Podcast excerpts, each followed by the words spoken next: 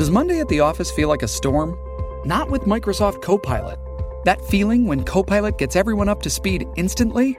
It's sunny again. When Copilot simplifies complex data so your teams can act, that sun's shining on a beach. And when Copilot uncovers hidden insights, you're on that beach with your people and you find buried treasure. That's Microsoft Copilot. Learn more at Microsoft.com/slash AI for all. Libros, girasoles y un café. Es tu espacio para escuchar, motivar y empoderar a la mujer guerrera que llevas dentro. En DMAG te damos la bienvenida.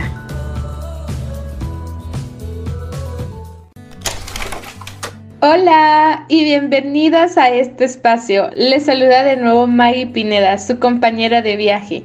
En esta ocasión, la nueva aventura con DMAG se llama Arreglar tu desmadre, de Sarah Knight. Haz lo que debes para conseguir lo que quieres. La experiencia en la que nos vamos a embarcar a partir de hoy es única, como el resto de los libros que ya tenemos en la lista de reproducción, los cuales también te invito a escucharlos. Te aseguro que será una transformación total en este tu viaje de mujer a guerrera. Y sin nada más que agregar, comencemos. Arregla tu desmadre. Haz lo que debes para conseguir lo que quieres. Sarah Knight. Tus llaves, teléfono y cartera reales y metafóricos. Si todavía sigues aquí, felicidades, pues las cosas se van a poner serias. Te mostré tres herramientas para arreglar tu desmadre. Y como lo dije anteriormente, te sorprenderá saber que ya cuentas con ellas. Verás, tengo una teoría de que arreglar tu desmadre, metafóricamente hablando, es como saber dónde están tus llaves, tu teléfono y tu cartera. Con estas tres pequeñas cosas, Puedes hacer grandes cosas, como abrir tu casa u ordenar comida china o comprar un boleto de autobús. Son accesorios esenciales para la vida.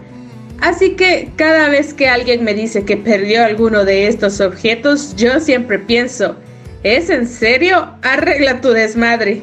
Si creías que ya se habían acabado las anécdotas, acaba otra historia. Imagínalo.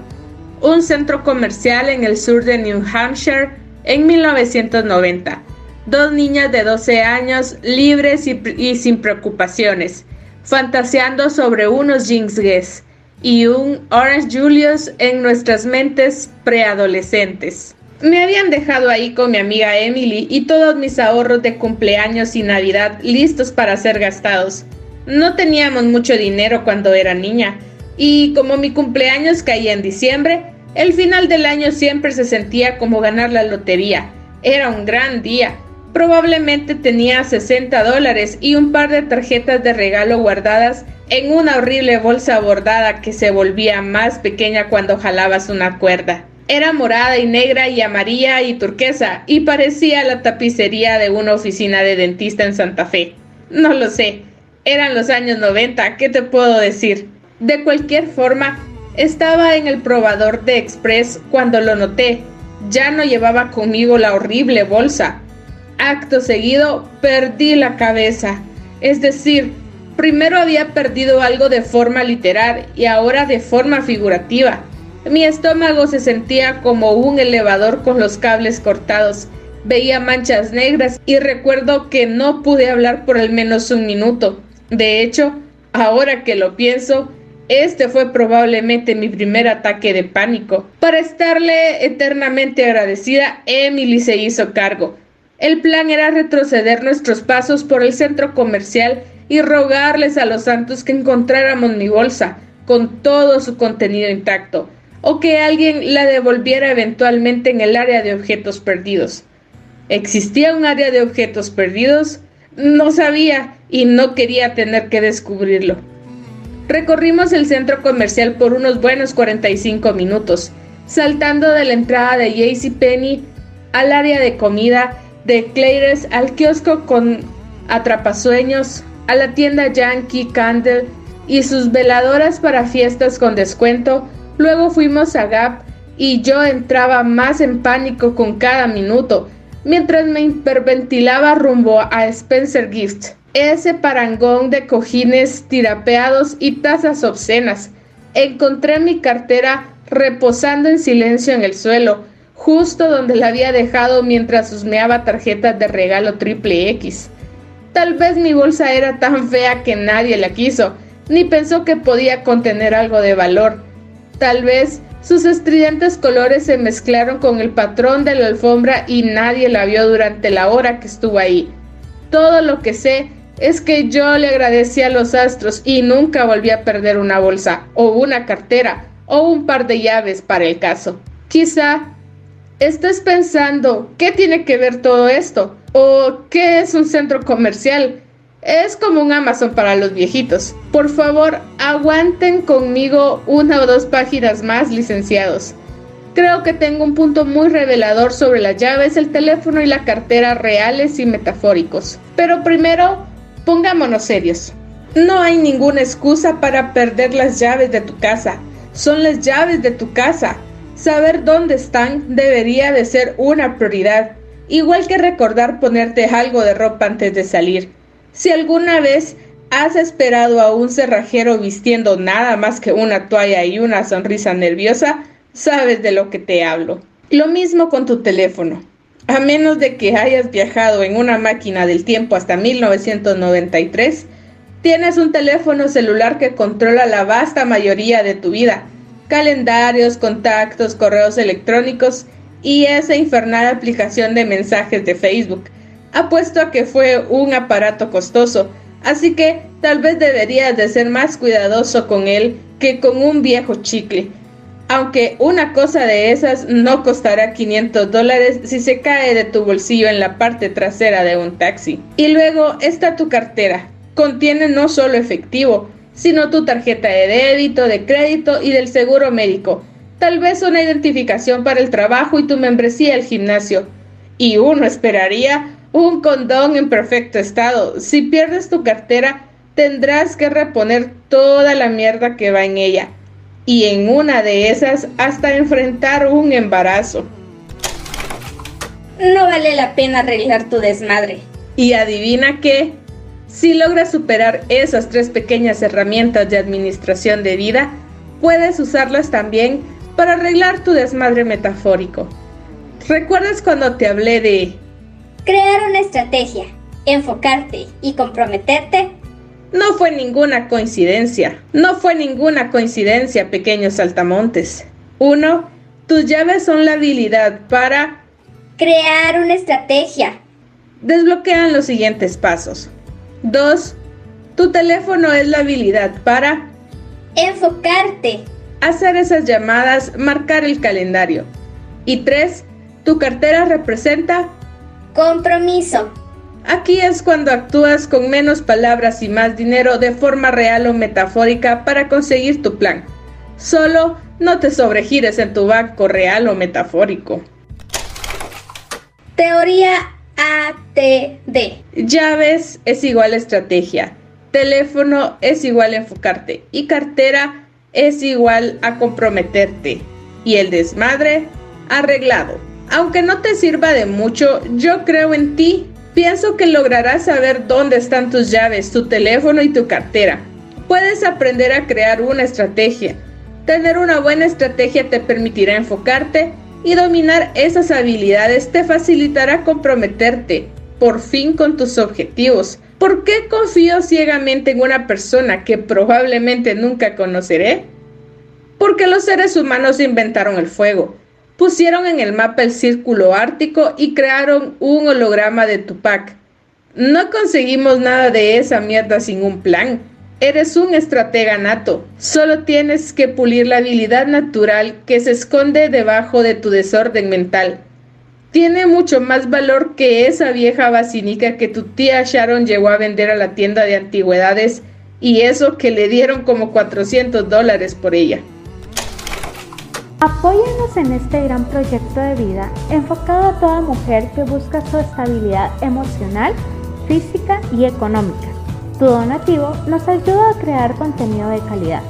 Búscanos en nuestra cuenta de GoFundMe como De Mujer a Guerrera. Síguenos en nuestras redes sociales como arroba soydmag. No te pierdas de todas las sorpresas que tenemos preparadas para ti. Hablemos de estrategia.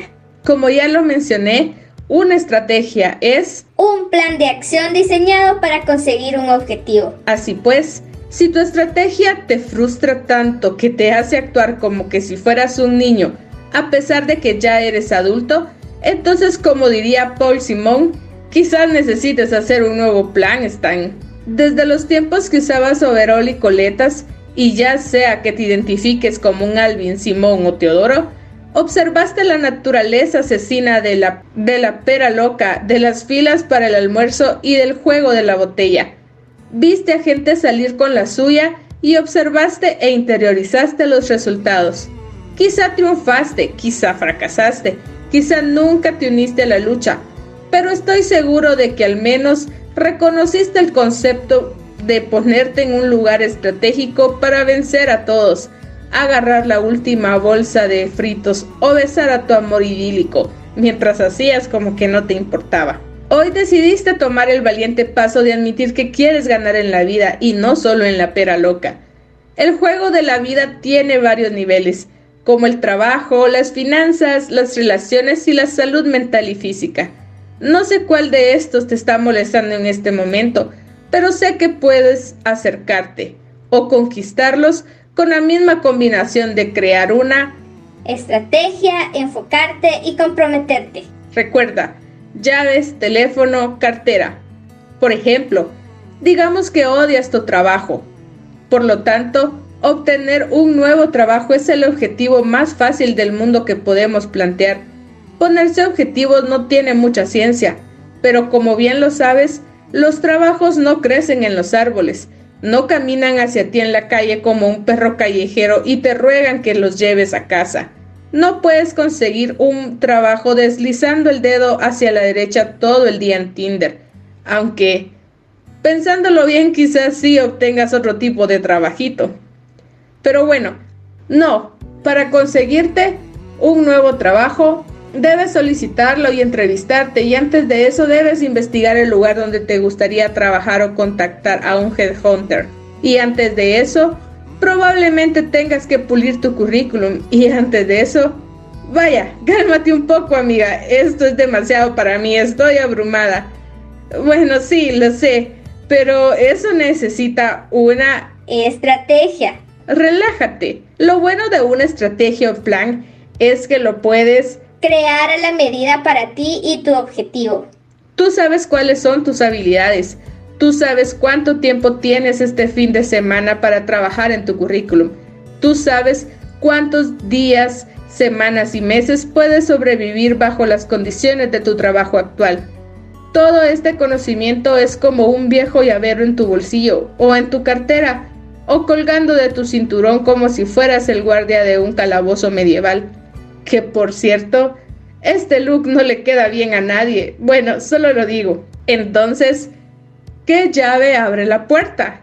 Uno, bueno, la de mi conjunto de habilidades abre la puerta de otros trabajos. Dos, la de cuánto tiempo tengo este fin de semana abre la puerta de trabajar en mi currículum. Y tres, y la de cómo puedo conseguir yendo a mi trabajo actual sin morir en el intento, abre la puerta de cuando lo veo de esa forma, más vale que arregle mi desmadre.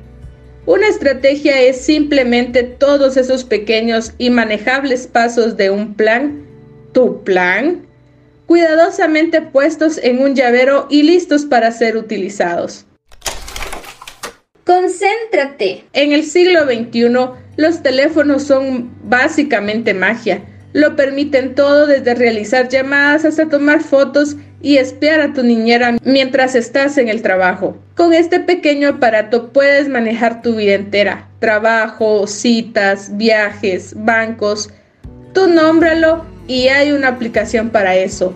Pero aunque tengas 25 aplicaciones corriendo y una monstruosa lista de tareas pendientes, solo puedes usar tu teléfono para hacer una sola cosa a la vez. Hablar con tus padres por Skype contestarle un correo electrónico a tu jefe, reservar un boleto, crear el mejor pie de foto de todos los tiempos para Instagram. Mucho se ha escrito por personas más científicas que yo sobre el mito del multitasking, pero basta con decir que en realidad no se puede hacer más de una cosa a la vez en general, no solo en tu teléfono, con excepción de escuchar música, aunque si estás tratando de lograr cualquier otra cosa mientras escuchas Purple Rain, no te mereces estar escuchando Purple Rain. El punto es, si crees que estás viendo el partido de fútbol de tu hija y componiendo mentalmente una ingeniosa respuesta a tu némesis de la oficina, entonces estás haciendo alguna de estas cosas mal. Probablemente ambas. Lo mismo aplica con arreglar tu desmadre. Concéntrate. Tareas pequeñas y manejables, una a la vez. De vuelta a la casa imaginaria de trabajo. ¿Ya identificaste tu objetivo? Obtener un nuevo trabajo y estableciste tu estrategia. El paso uno es actualizar tu currículum. Así que agarra tu teléfono real o metafórico y calendariza ese paso. Aparta una hora el sábado para actualizar tu currículum. No salgas a comprar donas, no les des clic a los tutoriales de, de TMC, ni revises los resultados del béisbol. Puedes decir, pero yo soy la reina del multitasking. Todo lo que quieras yo te contestaré. ¿Ah, sí? ¿Y cómo te ha resultado eso hasta ahora? No te creas un héroe. Date el tiempo y el espacio para hacer la mierda que se tenga que hacer para acercarte a tu objetivo. Si es actualizar tu currículum, date una hora. Si es comprar un nuevo traje para la entrevista, tómate una tarde. Si es darte cuenta de que tus habilidades no son las adecuadas para obtener un título avanzado y calificar para un trabajo diferente o mejor, bueno, entonces ahí es donde tu foco debe estar durante los siguientes dos o cuatro años. Al final valdrá la pena. Y si tu trabajo diferente o mejor es convertirte en imitadora de Beyoncé, es un buen camino de profesión. Bey podrá ser omnipresente y omnipotente, pero no anima fiestas de cumpleaños. Todo esto puede sonar un poco simplista al principio. Es decir, ¿qué pasa si realmente crees que nunca tienes un par de horas extras para nada? Lo entiendo. Estoy segura, por ejemplo, de que hay un temible montón de madres trabajadoras o no trabajadoras o trabajadoras que no son madres listas para cerrar este libro, perseguirme y darme un zape con él justo ahora. Pero Prometo que atenderé ese asunto en la segunda parte, cuando comencemos a trabajar en las prioridades y en el manejo del tiempo. Por ahora, todo lo que necesitas saber es que una vez que identificaste la estrategia y concentraste tu enfoque, estás lista para comprometerte. Decir acepto. Si quieres conseguir un nuevo trabajo u organizar una cena memorable, o correr un kilómetro en cinco minutos, o limpiar tu casa, o escribir una novela, tienes que tomar cada paso individual que te llevará hacia allí. Tienes que poner un pie real o metafórico frente al otro. Yo comparo esto con sacar tu cartera real o metafórica y actuar con menos palabras y más dinero real o metafórico. Recuerda, el dinero no es la única forma para representar acción y compromiso. Entonces, si te pusiste el objetivo de conseguir un nuevo trabajo y el primer paso de tu estrategia es actualizar tu currículum, y apartaste una hora del sábado para enfocarte solamente en esa tarea, ahora lo tienes que hacer. Entra en ambiente. Siéntate, abre el documento y haz el trabajo. Apartaste una hora, así que úsala. Por último, es importante tener en cuenta que eres tan buena como el último paso que tomaste. Gran trabajo actualizando tu currículum, pero si se queda en una carpeta de tu computadora, juntando ciberpolvo y nunca lo envías a tus empleadores potenciales, entonces tu desmadre no está oficialmente arreglado Eres como Rose y Rachel de Friends cuando estaban dándose un tiempo y todos sabemos cómo resultó eso.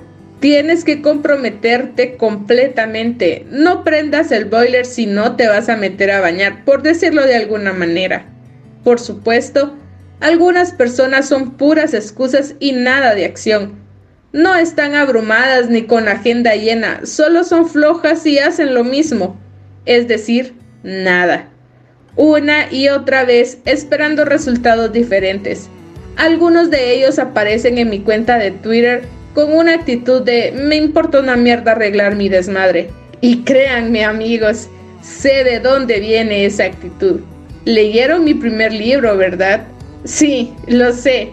Dejar de darle tanta importancia a las cosas suena maravilloso. Arreglar tu desmadre, buh, eso suena como mucho trabajo. Bueno, ¿qué esperabas? Se trata de ordenar tu mente, no de dejarla tomar una siesta. Si eres una mentirosa compulsiva, sin verdaderas metas en la vida y sin intenciones de ponerte alguna, está bien, pero acabas de gastar una buena cantidad de dinero. Formas de entrar en ambiente. Número 1. Ponerte tus calzones de la suerte. Número 2. A 5 saltos de tijera. Número 3. Escucha la canción de Karate Kid. Número 4 Enciende una vela aromática. Y número 5.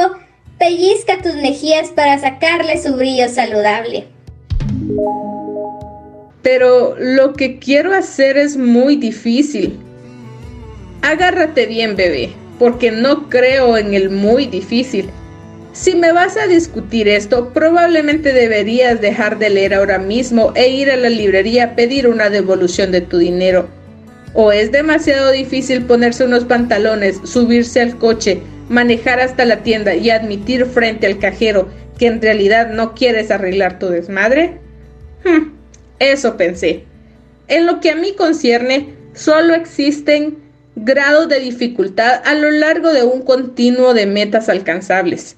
Si te pones un objetivo realista, cuyos parámetros están bajo tu control, sé que puedes lograrlo no profundizaré en situaciones del tipo de, pero ¿y si mi meta es ser presidente aunque no estoy calificada para eso? Por favor, no sea pedante, doctor Stein. Por ejemplo, yo pienso que sería difícil correr una maratón, aunque tengo varios amigos que parecen pensar que completar una carrera de 42 kilómetros es más fácil que llegar a tiempo a una cena con reservación.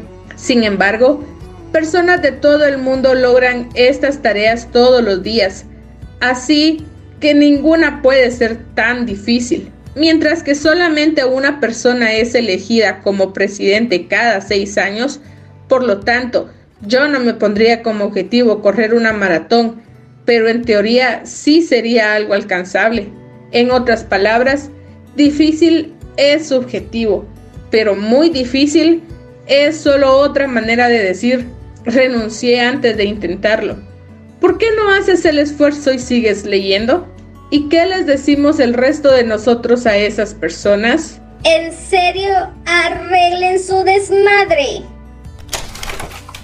El poder del pensamiento negativo. Como los describo en la magia de mandarlo todo a la mierda, mi método para ordenar tu mente, patentado como no me arrepiento, sirve para deshacerte de cosas que te molestan mierdas que no quieres que te importen, para hacerles espacio a las cosas que te traen alegrías, mierdas que sí quieres que te importen. Dos pasos muy simples, vamos a examinarlos. Para nuestro actual propósito, todo lo que debes saber es que la llave para no me arrepiento es enfocarte en el me molesta. Es divertido tachar con un marcador grande cosas como el hockey sobre hielo, y los días festivos de la empresa de tu lista de mierdas que quizás me importen o no. No es broma. Si no has leído el libro, esto es exactamente lo que te dice que debes hacer. De cualquier manera, el mismo concepto funciona para arreglar tu desmadre. Permíteme explicarte. Hay muchos gurús a quienes les excita la palabra aspiracional. Quieren que seas la mejor versión de ti mismo, que trabajes duro y coseches grandes recompensas. Y todo eso está bien. Te estoy viendo a ti, tipo del P90X. Pero como lo descubrí cuando comencé a recibir cartas de los lectores, un montón de personas aspiran a poder hacer menos, no más. Es por eso que esta antigurú cree en el poder del pensamiento negativo. Esto es cuando en vez de soñar despierta sobre un futuro hipotético, de ser millonetas, delgada o limpia, te enfocas en no estar en bancarrota, gorda o sucia, en el aquí y ahora. Y resulta que fijarte metas no es aspirar a lo que quieres ser, sino ponerle fin a lo que no quieres ser. Canalizar el enojo a las cosas que te molestan es una gran herramienta motivacional para arreglar tu desmadre. Bueno, tal vez no es enojo en sí, sino disgusto, incomodidad e infelicidad. Seguro que funcionó para mí. Ya te conté un poco sobre mis grandes cambios de vida. Ir de escaladora corporativa profesional independiente que toma bebidas congeladas en la playa los lectores más astutos recordarán que en la introducción dije específicamente que yo estaba muy infeliz antes de hacer estos cambios. Reconocer y querer erradicar esos sentimientos de infelicidad fue lo que me impulsó a arreglar mi desmadre y establecer mis primeras metas. 1. No ser infeliz. 2. No ser empleada de una corporación. Y 3 y no sufrir otro invierno como esos cachorritos del comercial de la protectora de animales con la canción de Sarah McLean. Puede parecer contradictorio, pero hasta que me enfoqué en lo negativo, logré encontrar mi camino hacia lo positivo. La cosa fue que yo en realidad no sabía cómo se veía la felicidad desde mi punto de vista, solo sabía que no la tenía no sabía lo que implicaría vivir como freelance o mudarte a un país extranjero, pero sabía que quedarme en el gélido noreste durante otro invierno definitivamente me haría miserable. Lo que tenía era un muy reconocible estado constante de infelicidad y poca tolerancia al frío, por cierto. Así que el único objetivo que realmente podría envolver mi cabeza era detener todo esto. Era menos aspiracional y más, sáquenme de aquí ahora, no aguanto más. El mayor momento de, oh mierda, de todos los tiempos. Y una vez que establecí mi, un objetivo para eliminar la molestia, luego creé una estrategia, me enfoqué y me comprometí. La alegría llegó sola poco a poco. Ay, imagínate eso.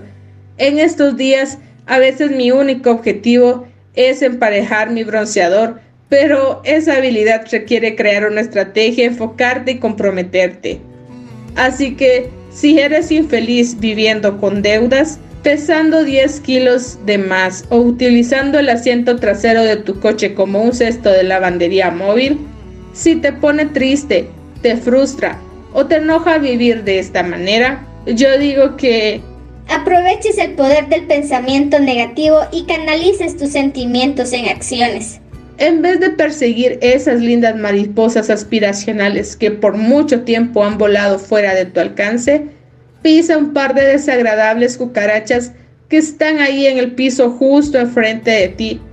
Eso te subirá el ritmo cardíaco en sus marchas, listos, meta. Pero antes de que enciendas la luz y extermines las cucarachas, hay un mini paso en medio.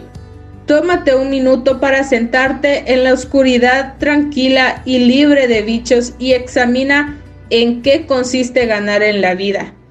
Tu vida. ¿Qué metas y resultados, ya sean materiales o emocionales, provocarían que dieras una vuelta de la victoria? Una mucho, mucho más lenta y menos espectacular, como la de Usain Bolt. No hablo de lo que cualquier otra persona considera ganar o qué objetivos y resultados crees que deberías querer, sino de las cosas que te harían feliz. ¿Es conseguir un nuevo trabajo o solo es estar menos molesta en el que ya tienes? ¿Es mejorar tu relación con tu pareja o es terminar las cosas de una vez por todas. relacionado ¿Quieres dormir en el sofá esta noche? ¿Es perder 10 kilos o te sientes presionada para bajar una talla? Si es lo último, por favor deja de darles importancia a los números. Solo le agregas tiliches a tu desorden mental. Si es lo primero, arreglaremos tu desmadre y haremos que suceda. Bueno, tú arreglarás tu desmadre, yo solo te mostraré cómo. Capítulo 2. Desmadritos. Conquistar el día a día para construir un futuro mejor. Como ya lo sabes, uno de mis pasatiempos favoritos es dividir las cosas en tareas pequeñas y manejables. Así que, para mantener las cosas ultra manejables para ti, sobre todo tú, Teodoro, vamos a comenzar con lo fácil, con los desmadritos. Las cosas con las que tienes que lidiar de forma regular, como llegar a tiempo y no distraerte y mantenerte al corriente en tu correo electrónico. Una vez que logres controlar eso, la vida se vuelve infinitamente más fácil y placentera. Y luego puedes seguir con las cosas más grandes, como planear tu retiro o construir en tu patio una réplica en tamaño real del castillo de Chapultepec, si eso es lo que quieres. La segunda parte abarca ¿Dónde empezar? consejos para Manejar el tiempo. como Cómo priorizar mientras procrastinas y la diferencia entre tareas pendientes y tareas imprescindibles. también discu- discutiremos Tu bandeja de entrada. Tendremos una conversación franca sobre El control de impulsos. e iremos paso a paso a través de escenarios como Salir tarde del trabajo y gastar más allá de tus posibilidades. Tal vez eres un Alvin o un Simón y crees que tienes estas cosas bajo control. En ese caso, vas adelantado. Bien jugado. Sin embargo, sugiero con humildad que tomes este curso para refrescar ese conocimiento. Además, hay algunos chistes que se repiten durante todo el libro y quizás no los entiendas si te saltas esta sección. En las partes 3 y 4 nos expandiremos hacia La mierda más compleja. como la planificación de la jubilación antes mencionada y otros aspectos divertidos de ser adulto. Y excavaremos hacia Mierdas más profundas. como la salud mental, las crisis existenciales y esos grandes cambios de vida que he estado cuestionando. Pero por ahora, ataquemos los desmadritos. El principio para principiantes. ¿Qué es lo que más detiene a la gente para que arregle su desmadre? Si eres un Teodoro clásico o digamos un Alvin con ascendente Teodoro, la respuesta probablemente sea, Ni siquiera sé por dónde empezar. por lo tanto, hace perfecto sentido iniciar el proceso de arreglar tu desmadre demoliendo estas terribles excusas. Lo siento, pero es terrible. Esta es la parte difícil de nuestro viaje, pero me agradecerás después. El hecho es que cada Alvin, Simón y Teodoro que está leyendo este libro significa que ya conoce la respuesta a ¿por dónde empiezo? Sé que lo sabes porque te lo dije en la sección. Honestamente, solo tienes que arreglar tu desmadre. Debes comenzar estableciendo un objetivo. El método de qué, por qué, para establecer objetivos. Paso 1. ¿Qué está mal con mi vida? Paso 2. ¿Por qué? Una vez que te cuestiones estas dos preguntas, estarás al instante en camino hacia algún objetivo. La respuesta al paso 1, ¿qué está mal con mi vida? Puede ser un tanto general, pero no ridículamente. Por ejemplo, 1. Estoy en bancarrota. Es algo con lo que puedes trabajar. 2. Todo no es una respuesta productiva. Tienes que dividir esa mierda en tareas pequeñas y manejables. Y 3. Estoy en una relación destructiva con el tedio. Es un montón de mierda y lo sabes. supongamos que, de hecho, si estás en bancarrota, la respuesta al paso 2, ¿por qué? Podría ser cualquier cosa, como por ejemplo, Número 1. Perdí mi trabajo. Número 2. Perdí una apuesta. Y número 3. Dediqué mis últimos dos cheques a comprar una tabla de Sur Musta 3. Luego me di cuenta de que no tenía dónde ponerla y ahora rento una bodega de 1500 dólares al mes para guardar mi juguete de la crisis de la mediana edad. Tu objetivo debe resolver los problemas que surgen de los pasos 1 y 2. Algo así. Número 1. Conseguir un nuevo trabajo. Número 2. Dejar de hacerme la listilla cuando los momios son 200 a 1. Y número 3. Vender la tabla de surf. Dejar la bodega y encontrar una manera más económica de vivir la crisis de la mediana edad. ¿Tiene sentido? Aquí hay otro ejemplo que me viene directo a la cabeza. Número 1. ¿Qué está mal con mi vida? Estoy muy atrasada en el trabajo. Número 2. ¿Por qué? Mm, paso mucho tiempo tonteando en línea en vez de hacer las cosas que tienen más prioridad. ¿Cuál es entonces el objetivo? Limitar el tiempo que paso en línea. Si por alguna razón tienes la misma respuesta al paso 1, tu respuesta al paso 2 podría ser algo diferente, como digo que sí a muchas comidas de negocios que duran años. O tengo una compañera que siempre está en mi oficina quejándose de su vida. Y tu objetivo tendría que abordar esas razones. Cuelga en tu puerta un pequeño letrero para espantarla que diga, no me molestes Sheila. Si tu respuesta al paso 2 es múltiple, esto es completamente posible. El trabajo es un lugar que succiona el tiempo en proporciones épicas. Escribe distintas respuestas y ponte un objetivo para cada una de ellas. Cuando llegue el momento de cumplir esos objetivos, querrás priorizar y comenzar con el más importante, una habilidad que perfeccionaremos a su debido tiempo. Está bien, una más para el camino. Saqué este escenario de ¿qué está mal con mi vida? de los 2.400 resultados de mi encuesta anónima para arreglar tu desmadre, que usaré como referencia periódica a lo largo de este libro. Número 1. ¿Qué está mal con mi vida? La caja gigante en la que venía la TV que compré hace 8 meses todavía está en la sala recargada contra la pared como que si ese fuera su lugar. Número 2. ¿Por qué? Porque no la he sacado a la calle. ¿Cuál es la meta? Sacar la maldita caja a la calle. Espero que quien me envió esta respuesta esté leyendo. Claramente necesita este método en su vida. Ahora inténtalo tú. Toma una hoja, toma un lápiz y escribe en una línea qué está mal con mi vida y detállalo. En la siguiente línea, ¿por qué? Y también detállalo. Y por último, escribe una meta, de qué forma lo vas a resolver. Y ahí lo tienes, ya comenzaste. Te dije que era fácil, ¿no? La vara está muy alta. Mantenerte en un estándar poco razonable no es la forma de ganar en la vida. Está bien bajar la vara un poco, en especial cuando estás comenzando. Por ejemplo, las personas normales que quieren perder peso no es muy probable que terminen viéndose como Sofía Vergara perseguir ese objetivo es como correr hacia una meta que continúa moviéndose más y más lejana, lo que es bastante desalentador, por cierto. ¿Por qué seguirías corriendo si sabes que la carrera nunca terminará?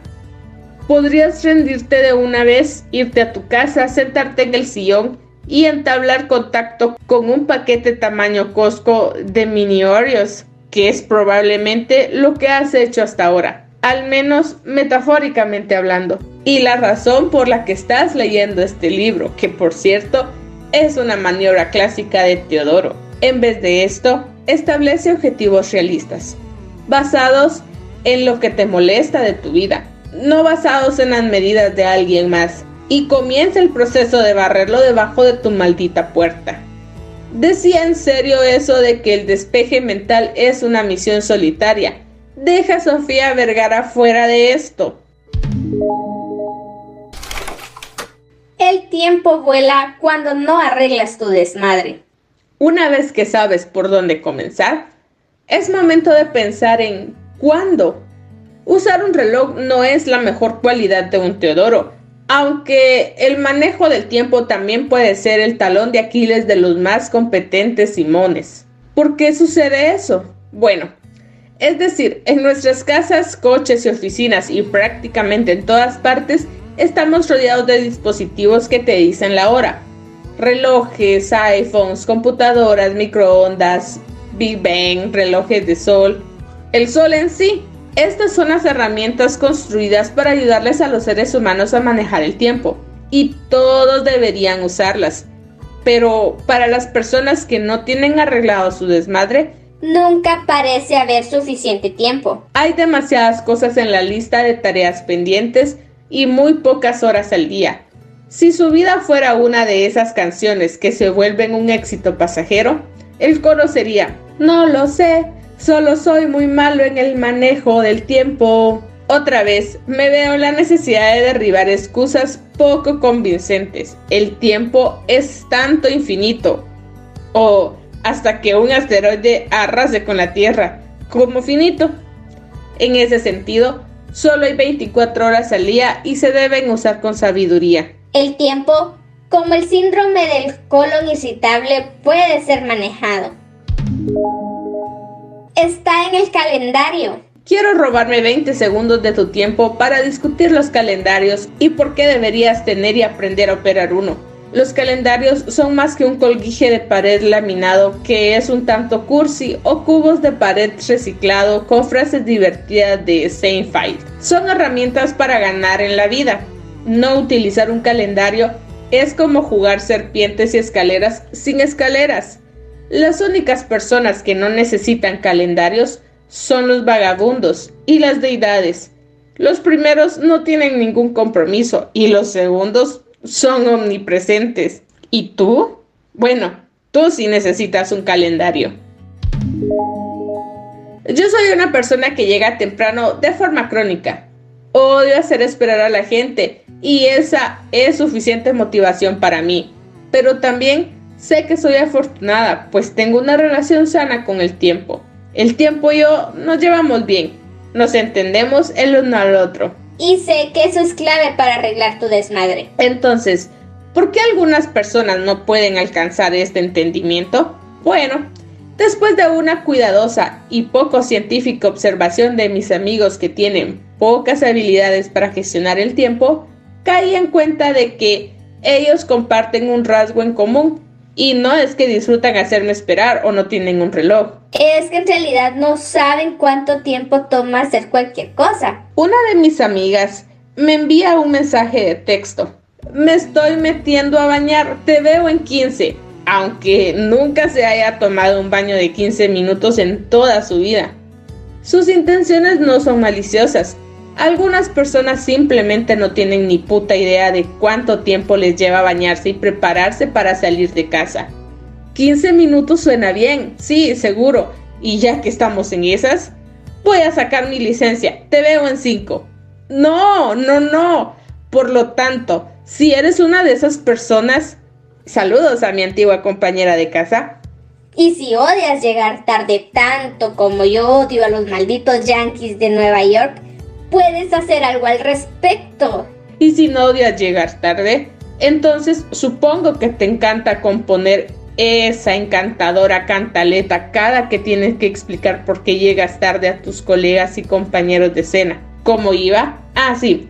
Que esto, que lo otro, hubo tráfico, una cosa y la otra, y no podía encontrar algo. Me tardé el teléfono, ay Dios. No me lo vas a creer, pero bueno, te das cuenta de que no engañas a nadie, ¿verdad? Bueno, si algún día estás listo para ser confiable y cortés, en lugar de llegar tarde y con un montón de excusas, el primer paso para mejorar tus habilidades para manejar el tiempo o arreglar tu desmadre es cronometrarte haciendo tus actividades diarias. Por ejemplo, antes de que te metas a la regadera, Pon la app de cronómetro en tu teléfono o en uno de esos relojes de cocina de plástico que fácilmente puede ser repatriado al baño. Y déjalo correr hasta que hayas terminado realmente de alistarte. Haz esto todos los días durante una semana y saca las cuentas. Tienes que rasurarte el martes 10 minutos extras.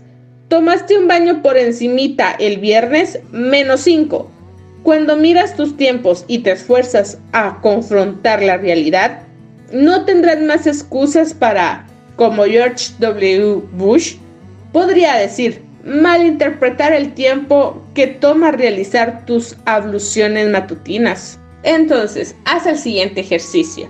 Escribe en una línea cuál es la tarea que vas a realizar y coloca en una columna todos los días de la semana.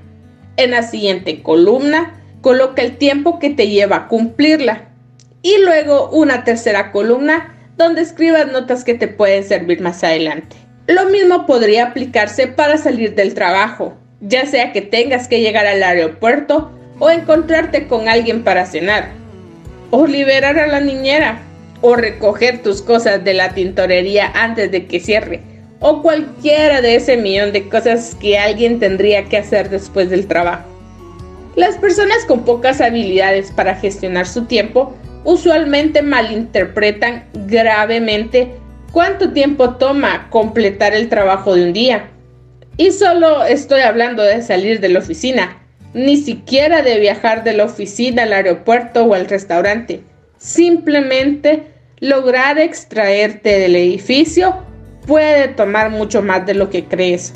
Si eso te suena familiar, podrías pasar una semana explorando esta dimensión desconocida en particular. Por un día, proponte no despedirte de nadie ni utilizar el baño cuando vayas de salida.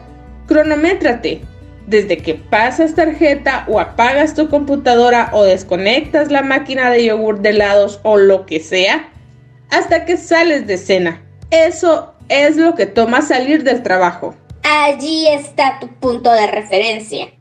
Después, tienes que tomar en cuenta las variables. Durante el resto de la semana, solo presiona un botón en tu reloj o tu teléfono cuando te levantes para irte y no lo toques otra vez hasta que estés fuera de la puerta sin importar lo que suceda.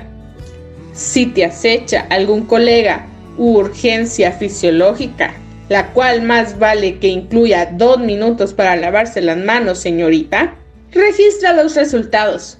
Luego, promedialos con tu tiempo de referencia. Esta es la tarea más fácil del mundo y te dará un sentido más preciso de dónde estás parada cuando se trate de dejar la oficina. Nos vemos en 10. Y cuando sientas que tienes una idea más precisa, no hay ningún problema si retrasas ciertas cosas. Siempre puedes dar un par de vueltas a la manzana para no tocar el timbre de tu amigo 10 minutos antes de que la cena empiece pero al menos no te deslizarás en tu silla en medio de un brindis importante. Ardilla mala. Pero por favor, toma en cuenta, no te estoy pidiendo que te bañes más rápido, corras a tus hijos de la casa sin desayunar o te masturbes sin terminar. El secreto para manejar tu tiempo no es acelerarse o calmarse. Es sobre crear una estrategia y enfocarte. Estrategia lo podríamos decir así. Y es igual a cuánto tiempo toma X. Y enfocarte significa, si X es una tarea necesaria, agenda Y minutos o horas para completarla y realizar la tarea X, solo cuando tengas Y minutos horas disponibles. En otras palabras, no trates de terminar una llamada de tu madre en 5 minutos. Otras cosas en las que podrías cronometrarte. Por ejemplo, 1. Desplazándote o yendo del punto A al punto B. 2. Haciendo ejercicio. 3. Poniendo en orden las cuentas. 4. Preparando a tus hijos para la escuela. 5. Leyendo el periódico de principio a fin. Y 6. Masturbándote. Una vez que entiendas cómo aplica el tiempo en tu vida, podrás utilizarlo como una fuerza para el bien, en vez de una fuerza para perder vuelos y molestar a la persona con la que vas a cenar. Mientras tanto, quizá debas invertir en un reloj de sol, el perfecto recordatorio visual para seguir trabajando en tus habilidades para gestionar el tiempo. Además, son muy bonitos. Tu mejor amigo y tu peor enemigo. El tiempo es la nave nodriza donde dos fuerzas que compiten, la priorización y la procrastinación, descienden para crear orden o atraer caos a tu vida. Estos huéspedes mentales meten sus narices en lo que pueden, especialmente en estas tres principales áreas que reveló mi encuesta. Uno, Trabajo. Es decir, correos electrónicos, correspondencia, gestión de proyectos, etc. 2. Finanzas. Es decir, el tiempo relacionado con los ahorros y el dinero. Y 3. Salud. Es decir, programar tiempo para hacer ejercicio, para relajarte y poder ganar en la vida sin perder la cabeza. Cada uno de estos es fundamental para dominar tu lista de tareas pendientes. Una cosa en la que muchas personas necesitan ayuda. Incluso yo necesito ayuda en ocasiones. Por eso, cuando empiezo a sentir, por eso, cuando empiezo a sentir sobrecarga de mierdas. Por cierto, marca registrada arreglo mi desmadre y priorizo. Mejores amigas por siempre. La priorización es la mejor amiga de la estrategia. Deberías querer ponerte en acción, pues cuando se trata de una lista de tareas pendientes, escribir es solo la mitad de la batalla. Después tienes que, sí, separarla. De acuerdo con qué tienes que hacer primero y qué puedes aplazar para después. Sobrecarga de mierda, marca registrada. Darle mucha importancia a las mierdas sin el suficiente tiempo, energía o dinero para dedicarte a ellas te mantiene sobreagendada, sobreagobiada y sobregirada. Esto te lleva directo a sobrecarga de mierdas, un estado de ansiedad, pánico y desesperación, posiblemente con lágrimas y desesperación, seguro. ¿Por qué? porque aun cuando tengas que darles importancia a las cosas, no puedes hacer todas al mismo tiempo. Ahí es cuando la priorización viene muy bien. Y si realmente no tienes que darle importancia a todas esas mierdas, bueno, conozco un libro que te puede ayudar. A todas las guerreras que nos escuchan, queremos invitarlos a que sean parte de nuestra red de profesionales y compartan este gran viaje para apoyar a toda mujer que busca su crecimiento y bienestar total. Escríbenos al correo talento arroba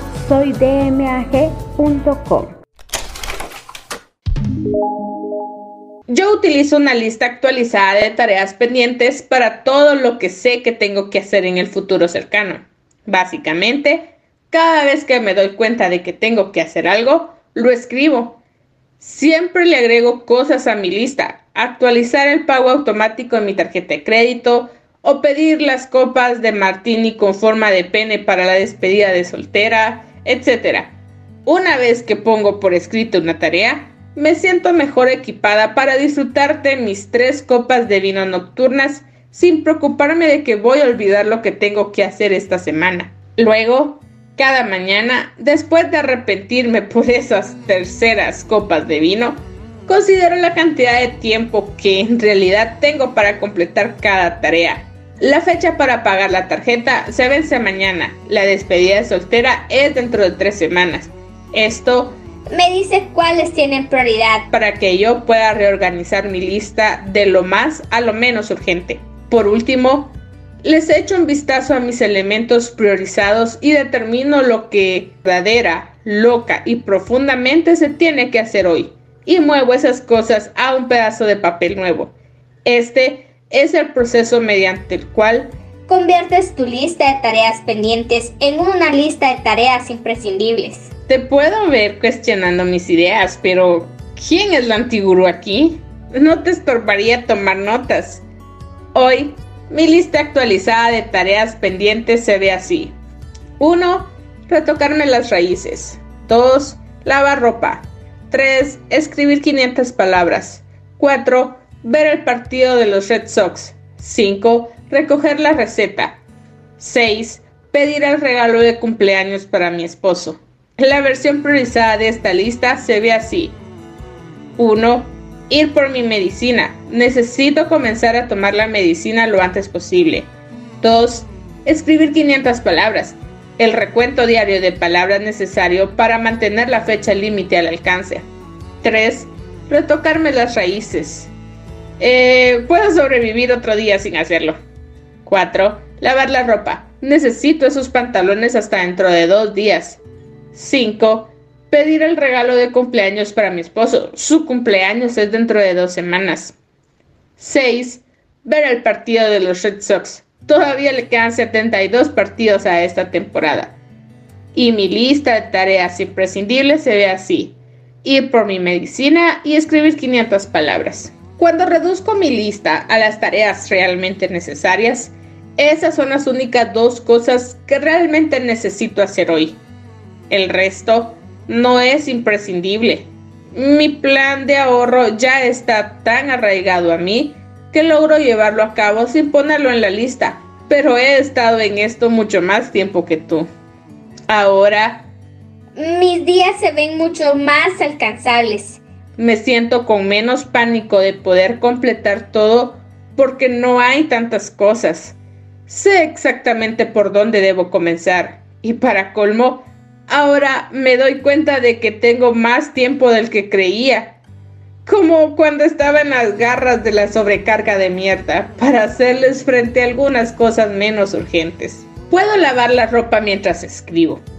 Puedo saltarme lo de pedir el regalo porque, de cualquier forma, todavía no estoy segura de lo que quiero darle y todavía tengo un par de semanas para decidirlo. Y si termino mi trabajo y lavo la ropa antes de las 7 de la noche, puedo instalarme para ver la gira de despedida de David Ortiz con la conciencia tranquila y una botella de Pinot Noir. Siempre disfruto de un poco de vinillo. Mañana, retocarme las raíces, migra la lista de tareas imprescindibles, pero recoger la medicina y lavar la ropa, listo, ya se fueron.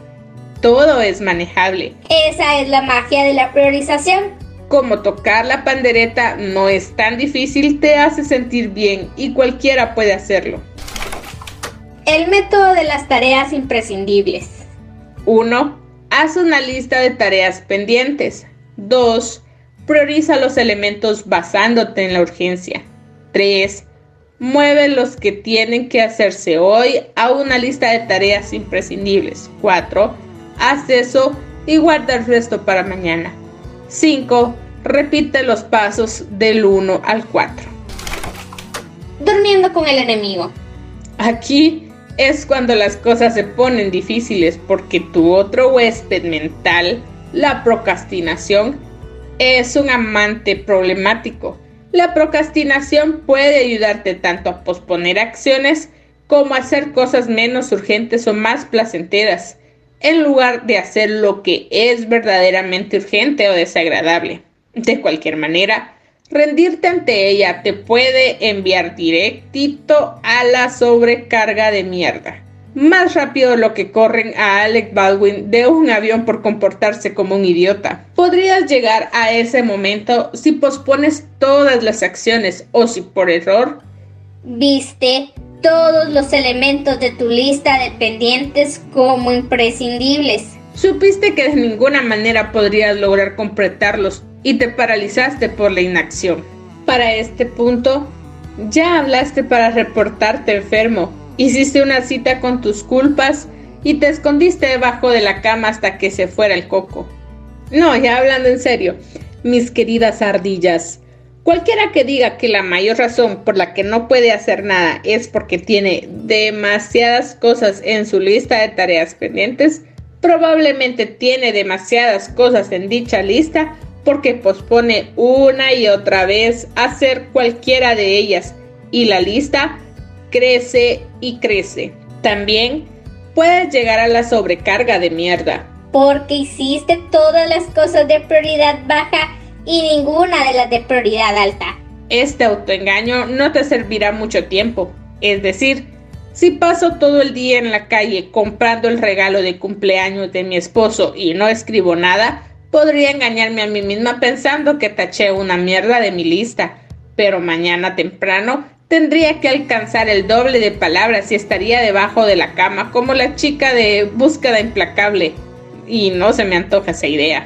O tal vez... Hiciste un montón de cosas que ni siquiera estaban en la lista.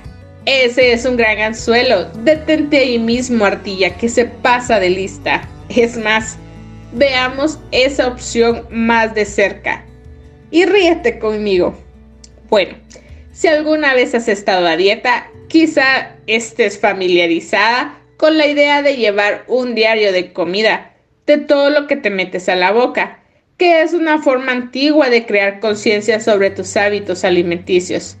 te ayuda a notar cuántas botanas te comes sin darte cuenta, cuántas veces te sirves dos veces y cuánto tiempo te has estado engañando a ti mismo con la idea de que solo hay una porción en una bolsa familiar de 450 gramos de pretzel con queso cheddar. ¿Qué tal si en vez de un diario de comida comienzas un diario de procrastinación?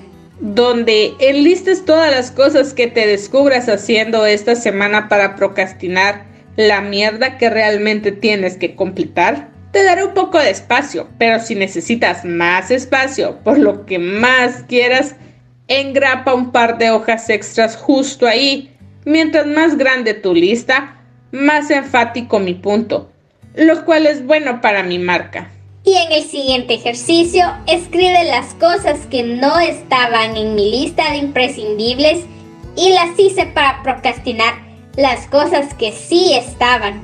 En caso de que te lo estés preguntando, yo tampoco soy inmune a este comportamiento solo que lo escondo bien. Con espíritu solidario te doy. Las 10 cosas que no estaban en mi lista de imprescindibles y las hice para procrastinar las cosas que sí estaban. 1.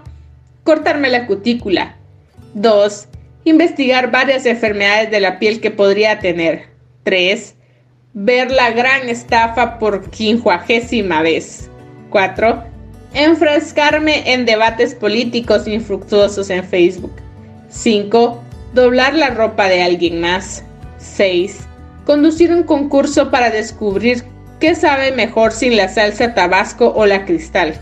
7. Ordenar mi colección de chapstick por color. 8. Intentar, y por cierto fracasar, memorizar la letra de Nothing But and Gain 9. Practicar mi imitación de James Carville. Y 10 ejercicios de Kegel. Así que ahora seguramente te estás pensando, muy bien y guácala.